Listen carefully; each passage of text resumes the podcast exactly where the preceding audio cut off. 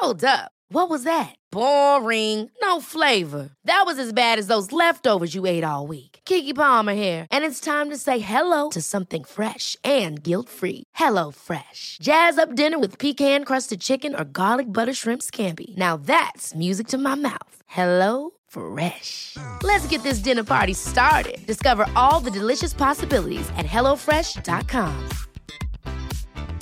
When you're ready to pop the question, the last thing you want to do is second guess the ring.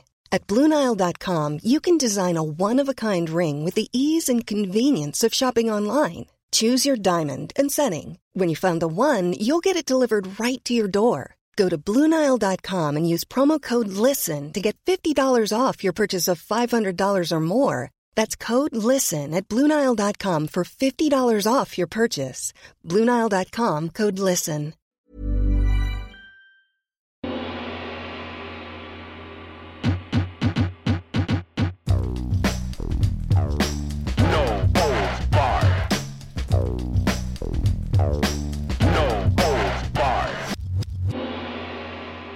Worries.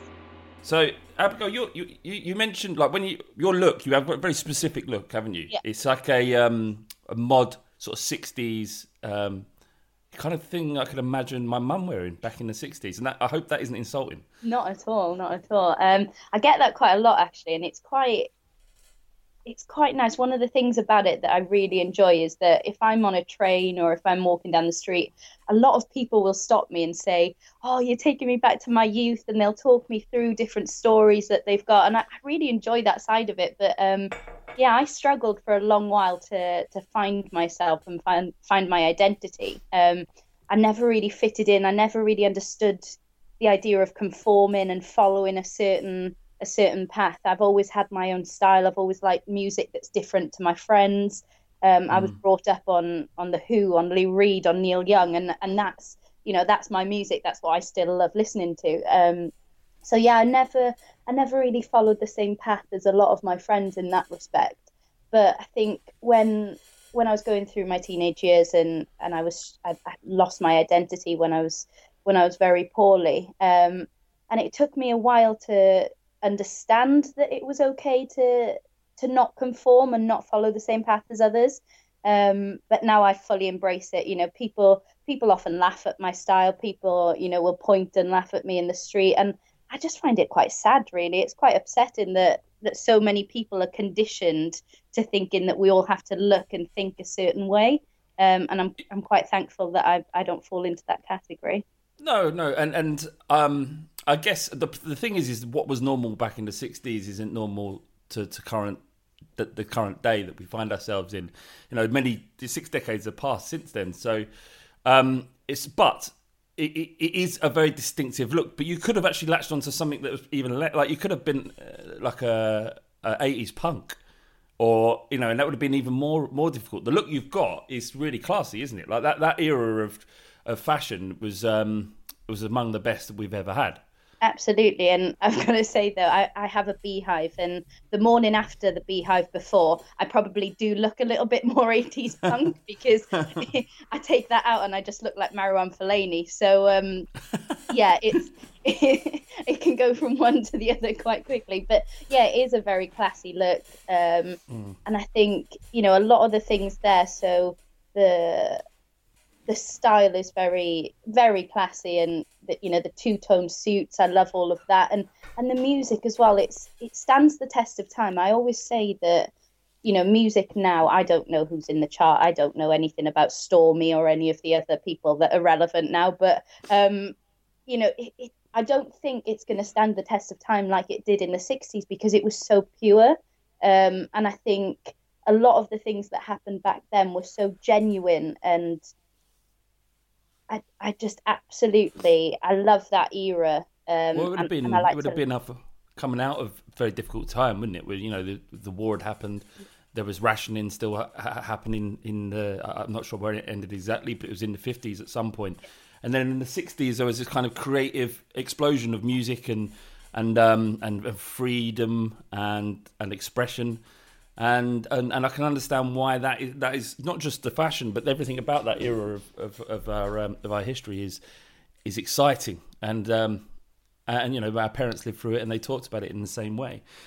Um, Absolutely. And just the way they lived as well. I think, you know, when you look at what kids have to grow up in these days, I find it quite scary that, you know, we're growing up in an era where social media dictates and dominates and it's so artificial. You know, people are growing up with filtered images to, to have to adhere to and have to try and live up to in some respect. So I think it's you know, it's very different now and, and to be honest, I'd hate to be a youngster trying to grow up in this in Yeah. this industry.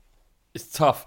Um, obviously, uh, you know, that, like like you say, with social media and and and and how you look and how people perceive you is it's the center of it all. You know, the filters, as you mentioned, but how many followers you have, how many likes you get on pictures, the way that these these systems are designed to to um, can trigger responses in your brain that make you feel good. Um, it's all about the self and the I and your your mental health um, condition, which was how how would you describe your, your condition from, from when you was were you first diagnosed when you was nine Yeah. Uh, into the now? Would that would that as uh, as you describe it, would you be able to tell us also that that whether or not it was based on how you saw yourself or how other people saw you? How does how does it work? Yeah, so um, I first developed um, anorexia nervosa when I was nine years old. Um, and for me, it presented itself as a companion and a voice inside my head that that tried to help me control an aspect of my life when there were other things going on in my life that I couldn't dictate the outcome of. So there was a very close relative of mine who um, had a stronger relationship with my brother and my younger sister than he did with me. So I found that very difficult to grasp and to understand. So when I couldn't control how that person felt about me, the one thing at nine years old that is a consistent in your life that you can control is your food intake. So anorexia presented itself as this companion, as this thing that would that would help me gain a control over a certain aspect of my life. Um, you know, obviously, it is a very complex mental illness, has the highest mortality rate of all mental illnesses. Um, and what, you is, what, what, what, what is it? Why, why would that be? Just in case, because I, I, I think most people know what anorexia is because they've seen it on the news. But what, Yeah. what why, why is it so dangerous? And So it was it's a voice inside your head, or it was for me a voice inside my head that it manipulated me. So it started off when I was when I was nine. It would it would present itself and say, you know, it'd start off by saying, "You look nice today," um, but you could do with maybe not having that packet of crisps. And because it had worked its way into my life, I trusted it. At that age, nobody nobody around me was talking about eating disorders. I didn't know what a mental health condition was, so I assumed that this was a normal process for any nine year old to be going through. Um, you know, it was it was quite secretive. It, it made sure that I didn't tell anyone about it, but it would say, you know, maybe you shouldn't have that packet of crisps. And over time, it would become more and more intrusive. So it would say, you shouldn't have this because that's the reason that so and so doesn't like you or the reason that you don't have this relationship. So i believed that by by listening to what anorexia was telling me it would help me in other aspects of my life.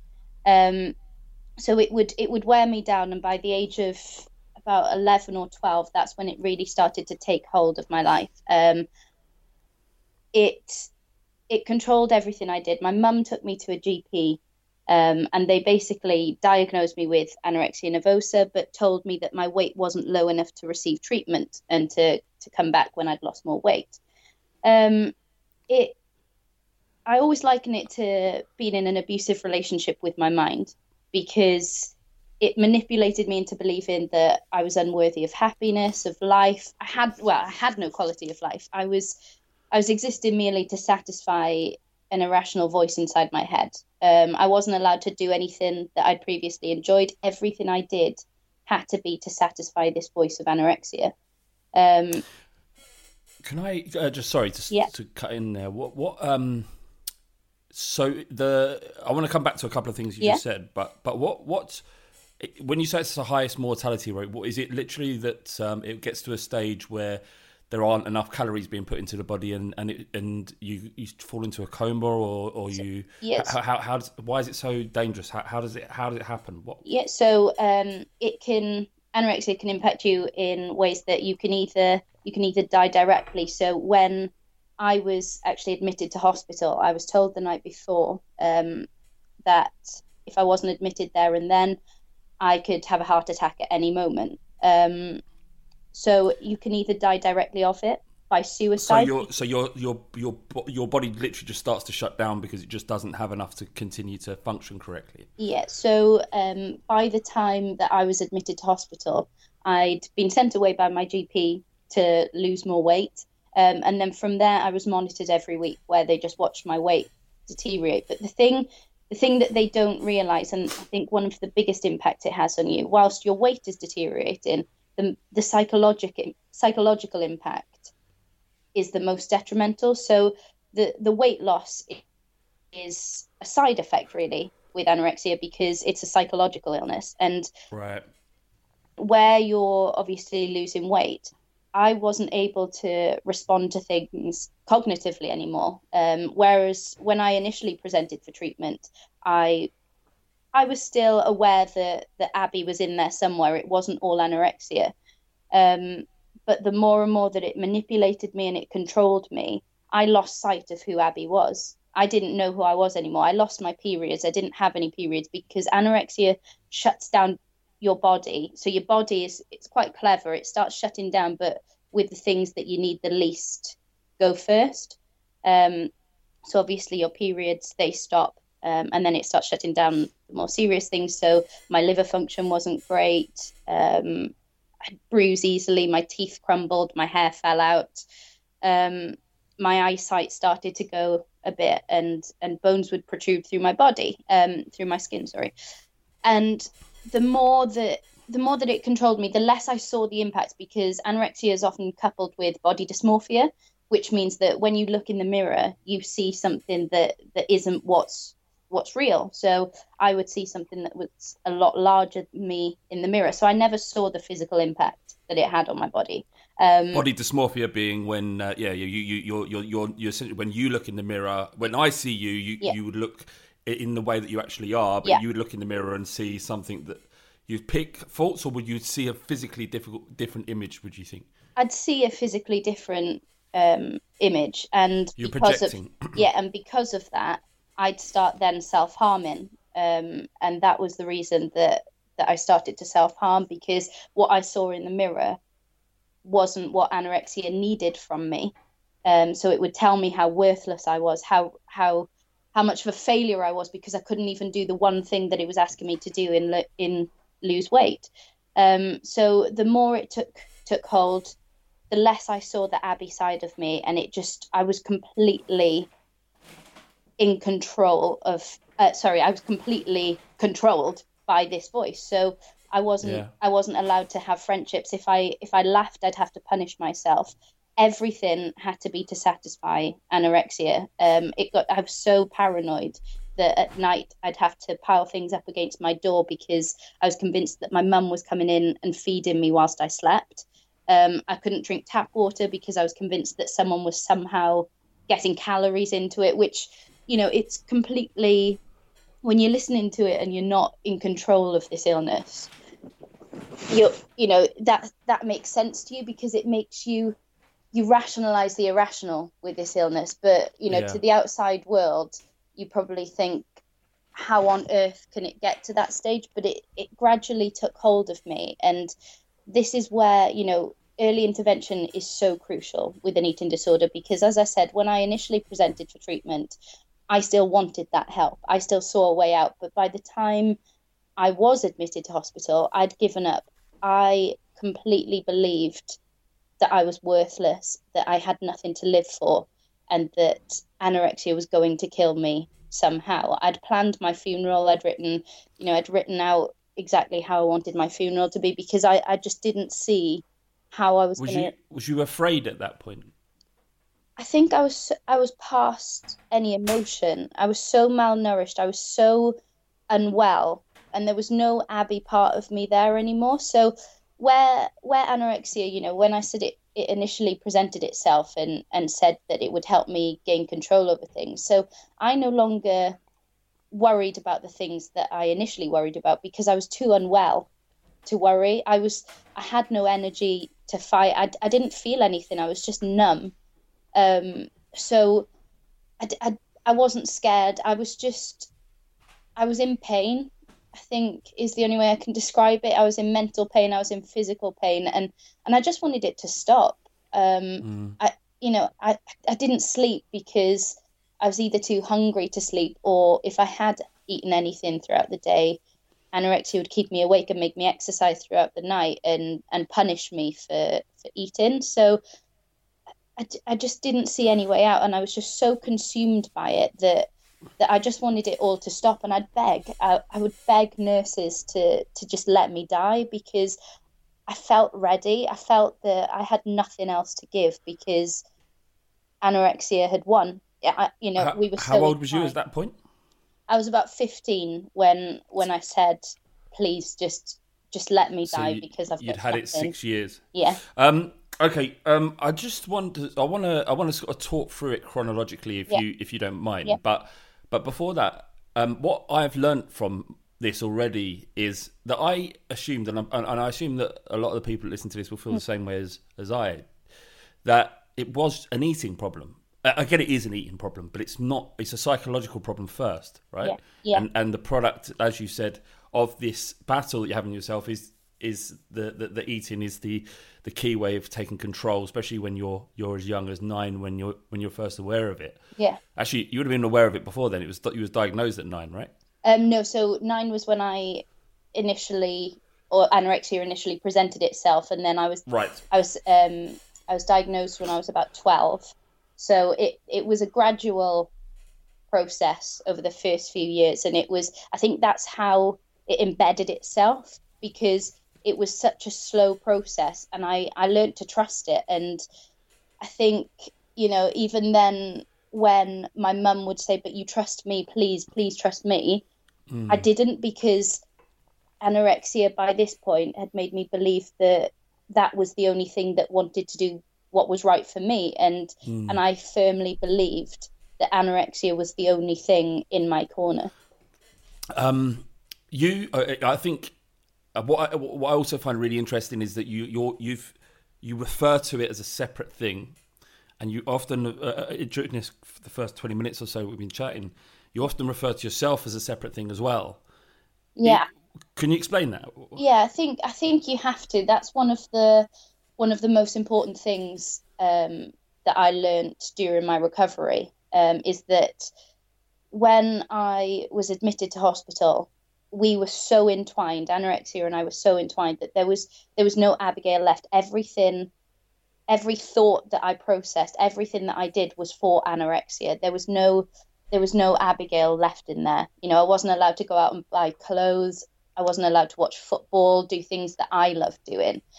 Um, it completely stripped me of my identity and who I was. So when I got admitted, a nurse asked me, What does Abigail enjoy doing? And I instantly replied, saying, Counting calories.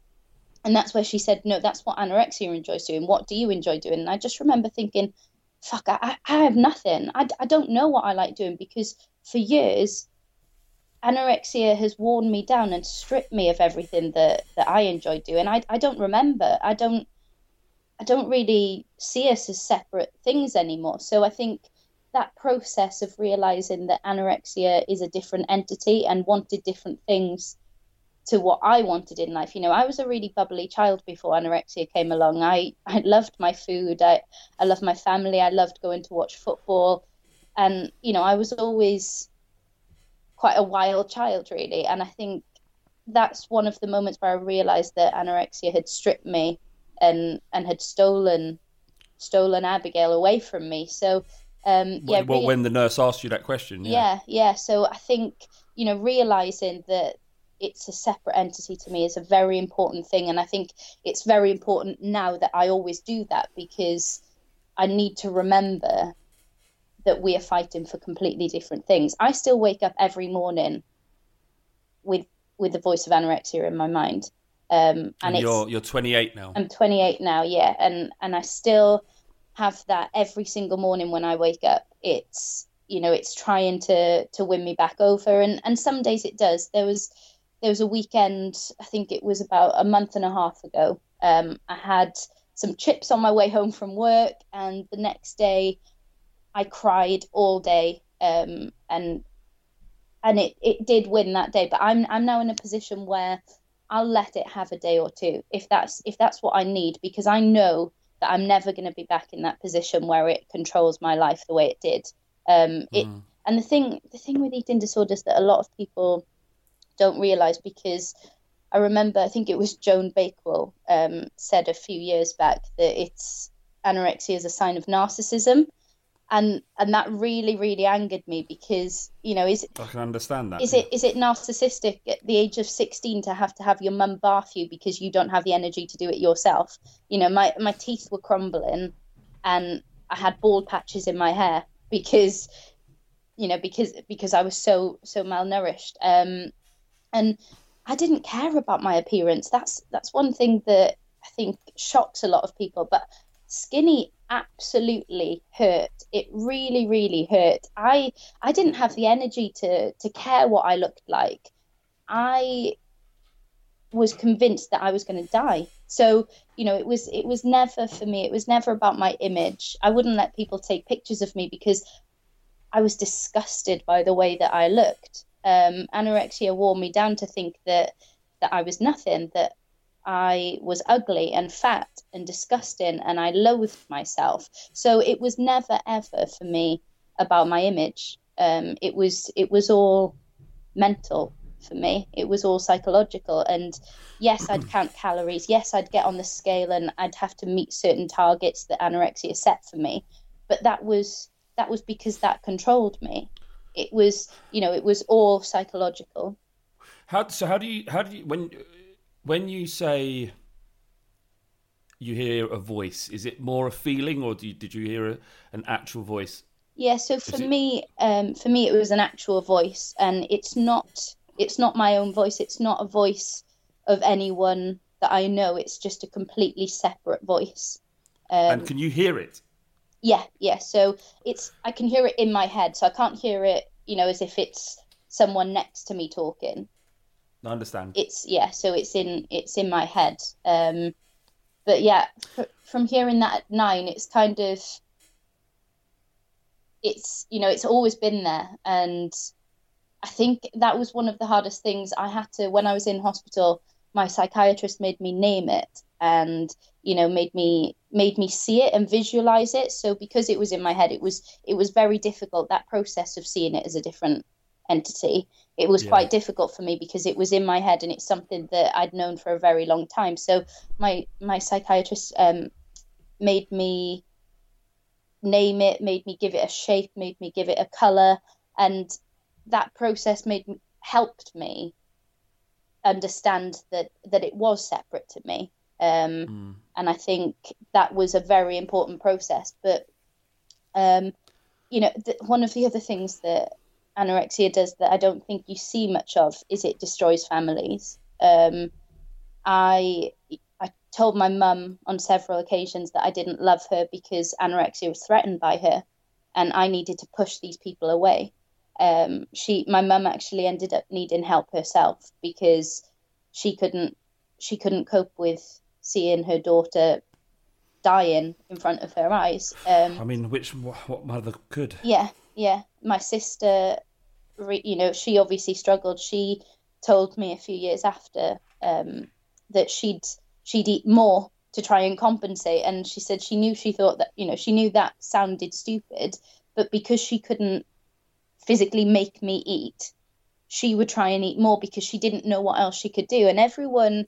You know, it, So it's, it's a control. It's sort of replicating, isn't it? Yeah. It's What, what could you do? So she Yeah. was doing the opposite as a way of help, taking some control of a situation that she couldn't. absolutely control. and you know it, it really does rip through families and you know you have I, th- I don't think it's an isolated case that i had family members that um, couldn't deal with it and I, I kind of get that to a degree but made no effort to understand the illness and played no further part in my life because of that Um, so you know, it, it really does have such a detrimental impact on not just you, but but everyone around you as well. Um, I'd imagine uh, not. I mean, I obviously uh, I'm not from a position of knowing absolutely nothing about you or your family. Yeah.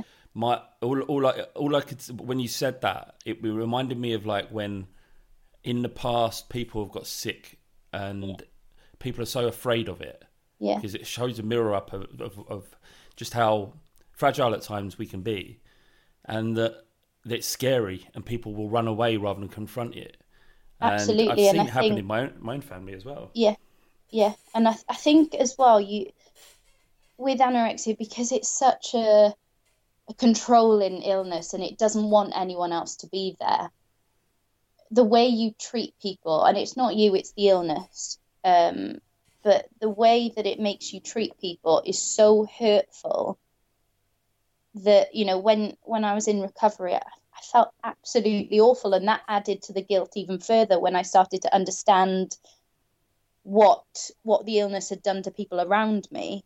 Um, You can understand because you do put up this wall when you know my mum might say to me one day it's so hard to know what to say to someone because my mum would say you look lovely today when I was in recovery and that would that would make me spiral because Of course, I would don't take hear that. Yeah. yeah I would take you look lovely as you've gained a lot of weight you know and what- and, and what she's supposed to say, it's impossible for her, Exact- isn't it? Exactly. So you know, it's it's having that understanding, and that's something that I try and try and get across to people now. You know, who are caring for people that it is just their illness, and and the person themselves doesn't mean you know what they're saying. And I think you know being there, listening to them, but it's so important to understand the core root of of anorexia and why it entered someone's life um, and that's that for me was very important understanding that but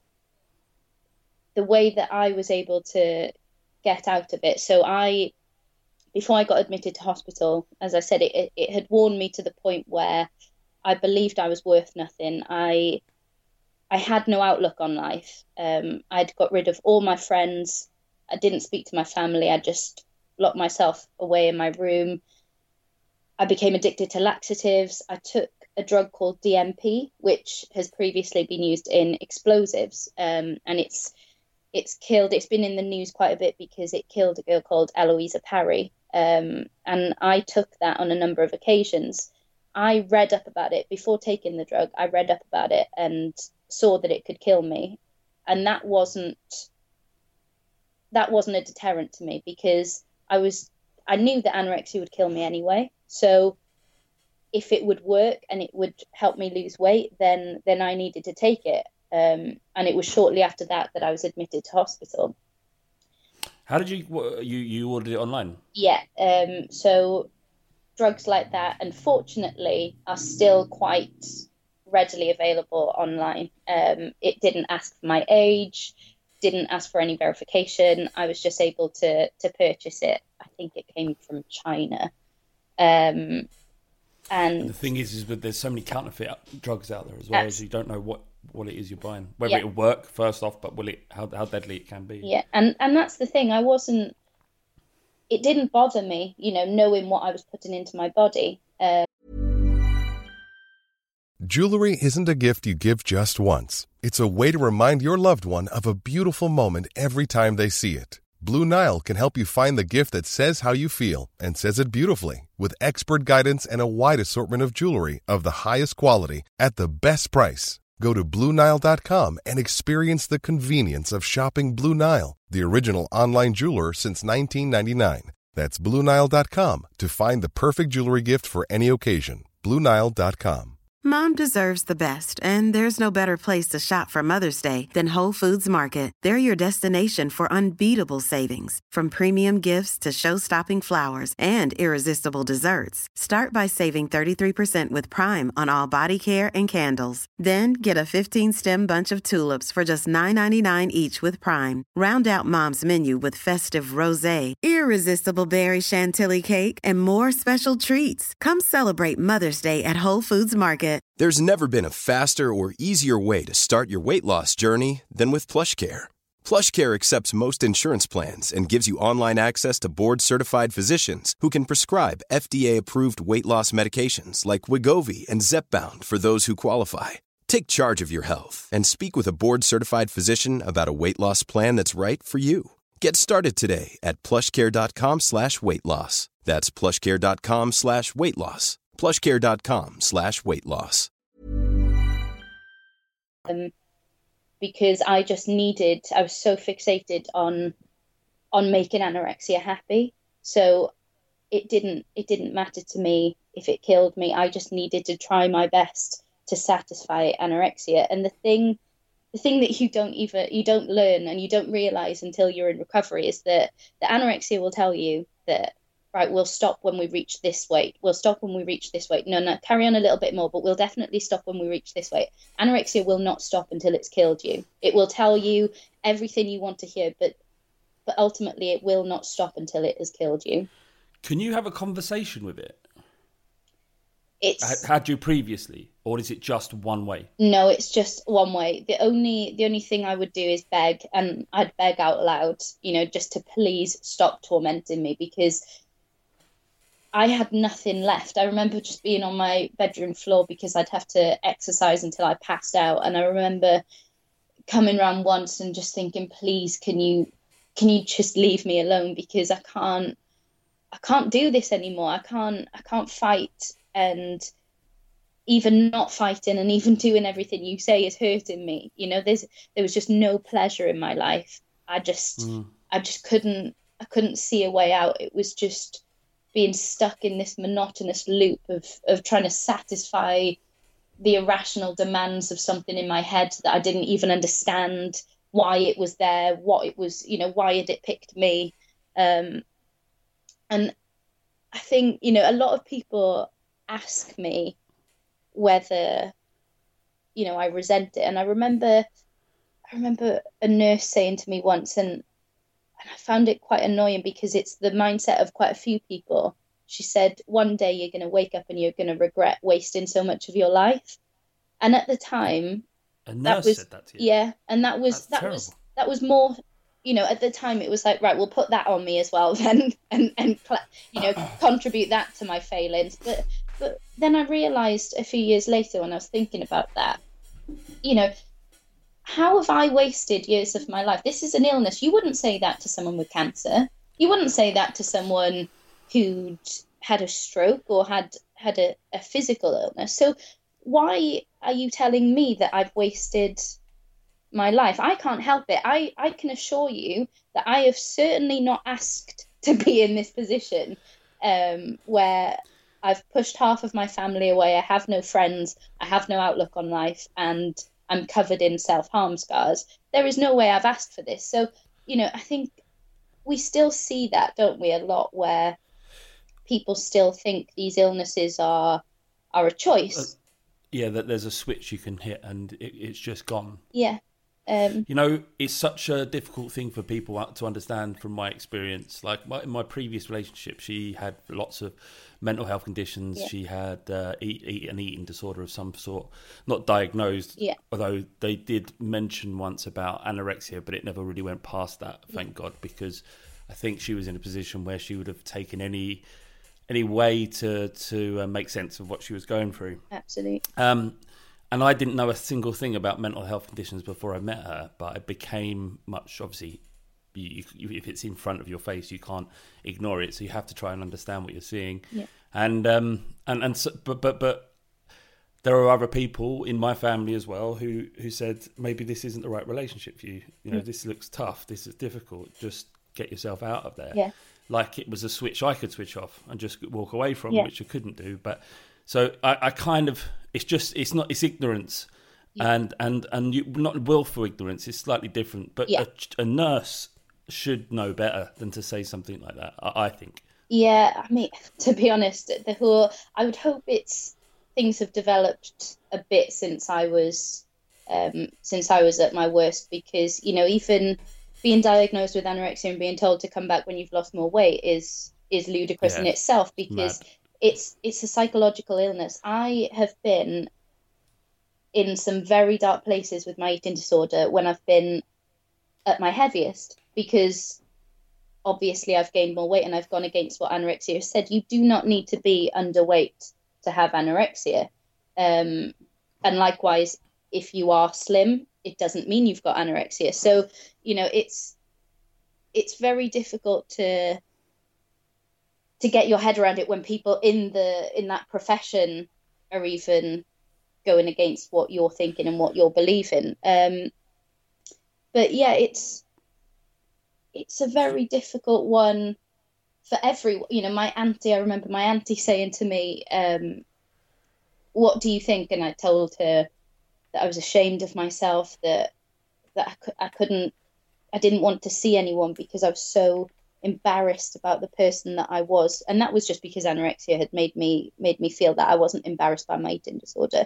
Um, and she said, "Do you trust me?" And I said, "Yes," even though at that point I didn't. And she said, "Well, I'm telling you that you're not very well." And I just thought, you know, it's very difficult. They're trying their best, but that just made me push them away even more. Yeah, yeah, I can understand it. Um, Do you mind talking about this, Abigail? Is it No. difficult to talk about? I find it. I quite like discussing this because for two reasons. One, when I was going through it, it was never talked about, um, and I didn't. I, I didn't have anything or anyone to relate to, and I found it very difficult when people, you know, nurses and medical professions would say, "You will recover," because I thought, "How the fuck do you know? You've not been in this position. You don't know what I'm going through." So I, I like that. You know, I hope anyway that if someone who is going through it listens to this, then they can see that that I have come out the other side, and you know it is it is possible. And secondly, I quite like to remind myself of of where I've been, so that when anorexia does next crop up and try and and try and regain control, I can remind myself that I never ever want to end up back there. The problem with with mental health as well as you think you're alone you think it's only happening to you and no one can really understand what you're going through so if anybody is listening to this and there undoubtedly will be people that will listen to this episode and know someone even if they if it isn't themselves know someone who's going through something and if they can hear someone else say especially if they're going through it themselves say i understand um, where you was and look where I am right now. And I appreciate how difficult you think it might be to get out because I was there as well. And I think that's such a powerful thing. And people, it's really good that, that you are, you do feel comfortable to talk about it because of the, the good work it can do. You're, you're actually um, attached to a mental health charity, aren't you? Yeah, so I'm an ambassador for Beat, um, which is the leading eating disorder charity in the UK. Um, and I'm hoping that soon I can start working on their core lines too. So we can, you know, I can start talking to people who, who are really in desperate need. But the work that they do, it's not just for the sufferer, it's for their families too. So if you're caring for someone or if you're worried about someone, if you visit their website, um, they offer a lot of a range of different different approaches that you can take different you know different ways that you can speak to people they have helplines they have um, sessions that you know it's such a great charity because there are also a lot of um, tv shows that can be detrimental and can trigger people with eating disorders and they often keep their helplines open you know later when these shows are on just to just to help out that little bit more so that just shows What- you know how So would this be, uh, I'm guessing things like um, Love Island and things like that? Um, there was it was a show I can't remember the name of it to be honest, but there was a show on Channel Four recently, um, and it was basically how I think it was like how to lose a stone in however okay. many days, um, and they were telling people to to go on an 800 calorie a day diet, which which just isn't attainable. It isn't healthy, and I'm just sick of everything revolving around calories. To be honest, um, you know, when you're obviously the government had the the idea to put calories on on menus in restaurants recently. And I just think that could be so triggering and so detrimental to people with eating disorders because instantly when you see these things and you start thinking about calories again, it can lead you into Triggering, isn't it? yeah you can you, you know it, it leads you back into thinking about food and its worth in calorific value when And you could be having a great day, and it just suddenly like that. absolutely because you- absolutely Um, I guess from their perspective, though, if you if you have to always have to look at as many sides as you can, is that they think that perhaps obesity is bigger threat to to to the NHS than than the mental than the mental health aspects of eating disorders. That's where I, I guess they're coming from, Yeah.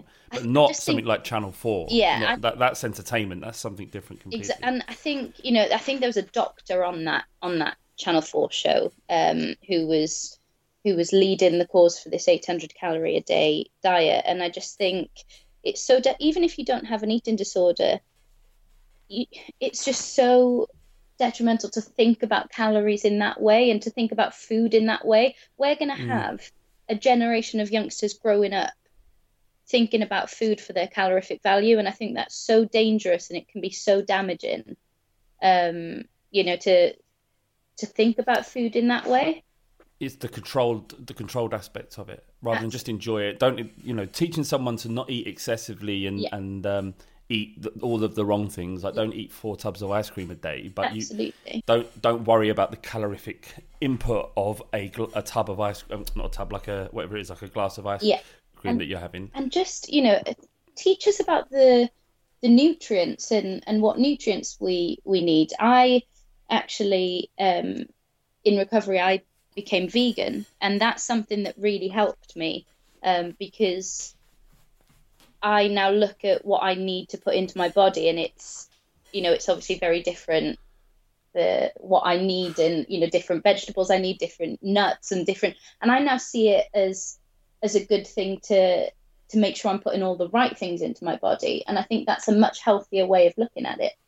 do you feel better for being a vegan Absolutely, in so many ways. Um, really so, So- I, I don't want to do it i'm a vegetarian i just don't want to though because it's oh, fucking you just mentioned nuts as a part of your like you know what i mean like well i don't i don't want nuts to be a staple in my life I mean, to be fair, nuts can be in chocolate, so All right, fair enough. I don't really like chocolate either, so I'm not, I'm not being helpful here. I? but um, Um, yeah, I just yeah. so I have IBS because as a result of taking a hundred plus laxatives a day um, when I was when I was at my worst. So I suffered really badly with IBS, and since I've been vegan, I very rarely have a No flare, flare up. huh? Yeah, so Incredible. it's it's really like I just enjoy this way of life. Um, had really bad acne, and yes, I'm on medication for that. But in addition, you know, I think being vegan does help.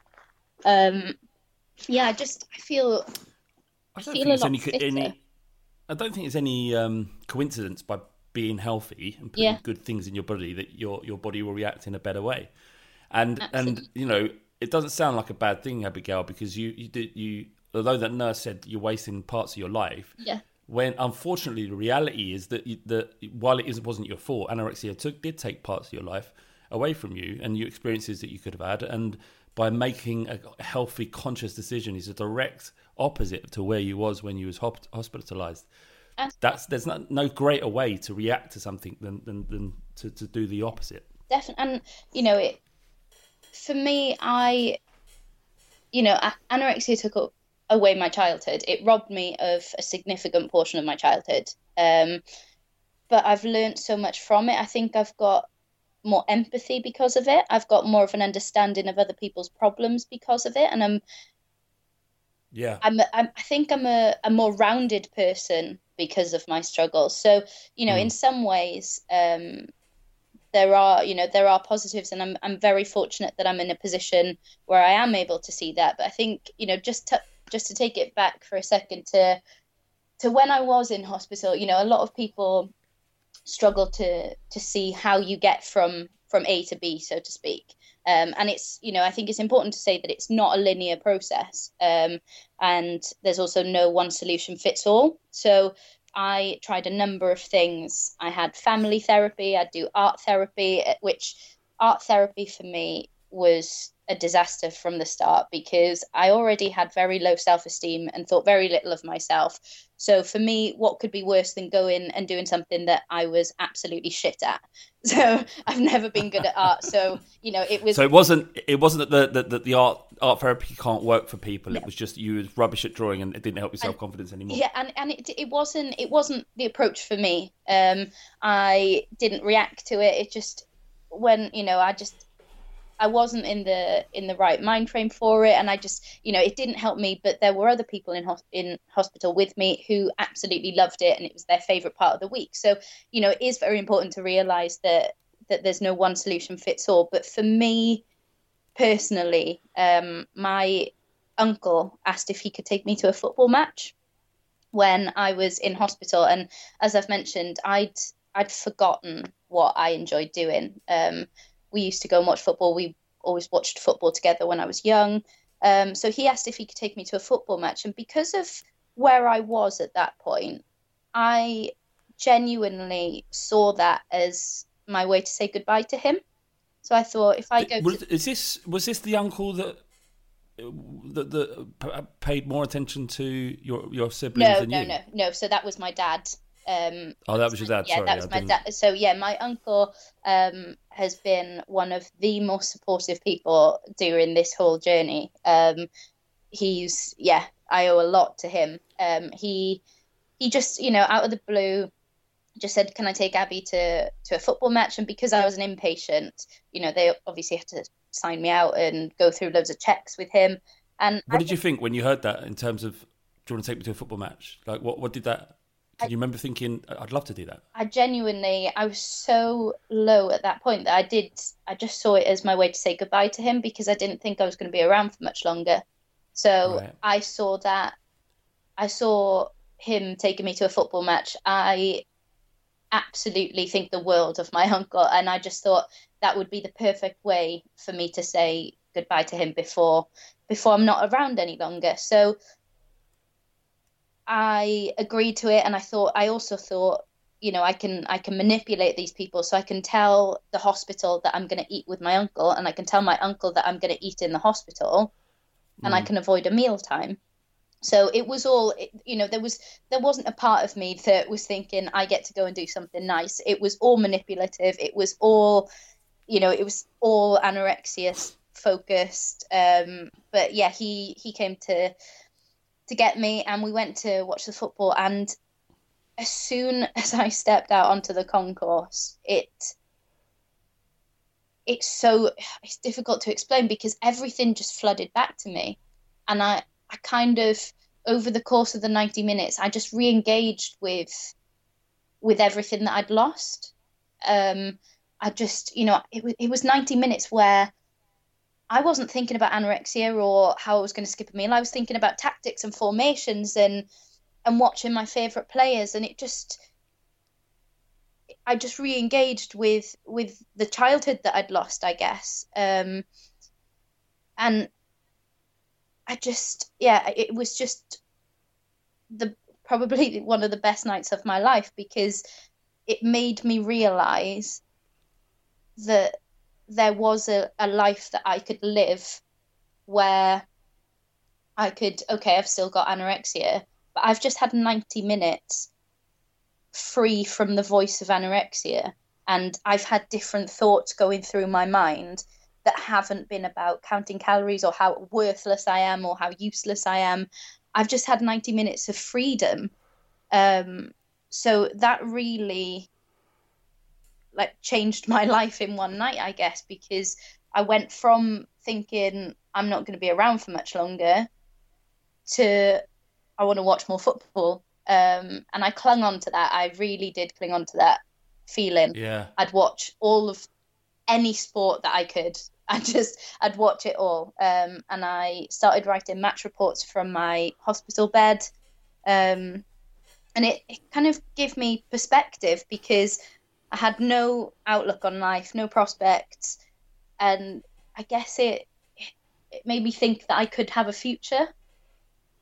Yeah, it sounds like it saved your life, pretty much. Absolutely. Um, I always say that you know football and and my uncle taking me there that night that did save my life. Um, I- and it it wasn't you know people might listen to that and think oh god as if it's going to be that simple and it really really wasn't. Um, you know the the more I then fought to keep myself alive and to to try and battle against anorexia, the harder it fought and the worse the abuse it gave me got, and the more it would keep me up at night because it was fearful that it was losing its grip on me. So it really mm. wasn't a case of I just went to watch football and No. there we go, everything's great, you know. It and I've I've had relapses. I ended up back in hospital, but it I've always even during relapses, I've never given into it. It's always I've always battled it, even when I've been losing battles. I've always battled um, because I think when you realize how manipulative anorexia is and, and how it really isn't on your side, you really do see it as the enemy, which is Yeah. what it is. Yeah, for sure, definitely. Uh, people won't might might might know might have seen um, your your Twitter account because you did a feature on our, our podcast about Tottenham's new signing um, Rondon, Rodon. sorry. Yeah.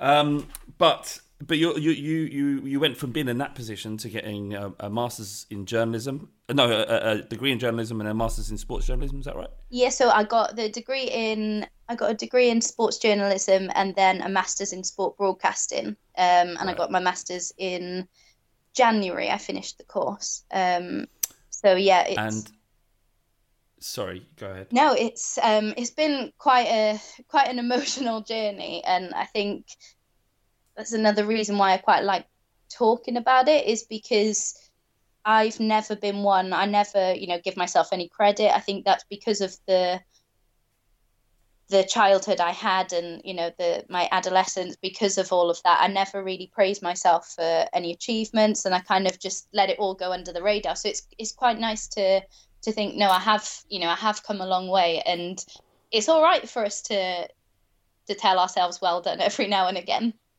Mate i uh, we we um before we were talking before i knew all of your story Yeah. um you, i was asking you how you got to a position where you got which was reporting uh doing work for sky sports Yeah. uh reporting on darts Yeah.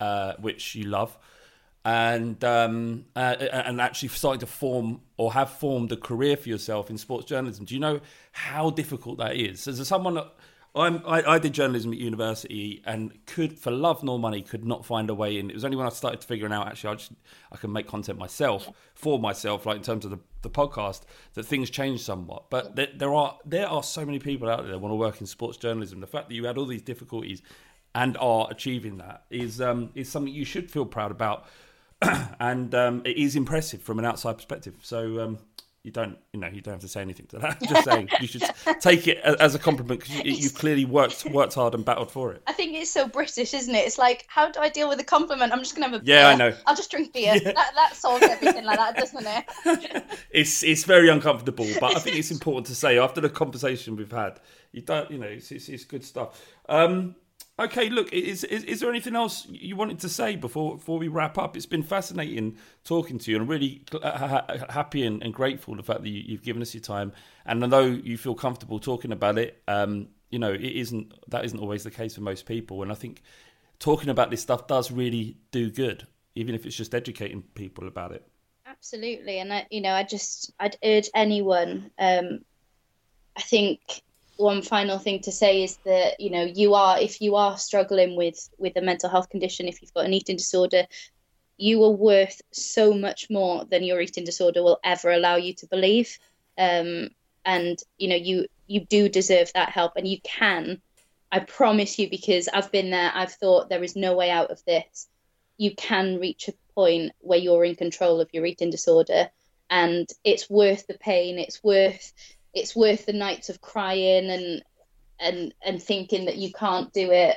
All the setbacks it's so worth it because when you when you reach a point where you can take joy from things in life it's the best moment that freedom because I can now I can now smile and laugh and not feel guilty about it, which is something that when I was 16, 17, I never thought I'd be able to do because I believed I was unworthy of happiness. But when you when you reach a point where you can you can go out and you can enjoy a sunny day or you can go and watch the football free from the shackles of your eating disorder, it's so worth it. So just keep yourself in the game when you need to and and get yourself the help when you feel able to. Abigail, thank you so much.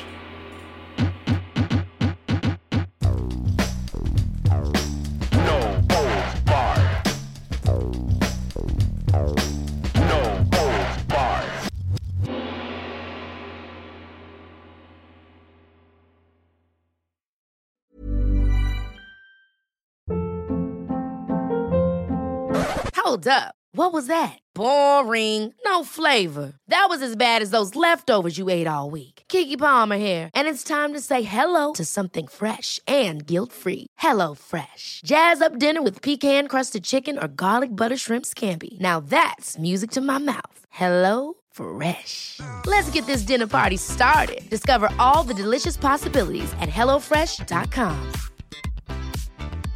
Mom deserves the best, and there's no better place to shop for Mother's Day than Whole Foods Market. They're your destination for unbeatable savings, from premium gifts to show-stopping flowers and irresistible desserts. Start by saving 33% with Prime on all body care and candles. Then get a 15-stem bunch of tulips for just $9.99 each with Prime. Round out Mom's menu with festive rosé, irresistible berry chantilly cake, and more special treats. Come celebrate Mother's Day at Whole Foods Market.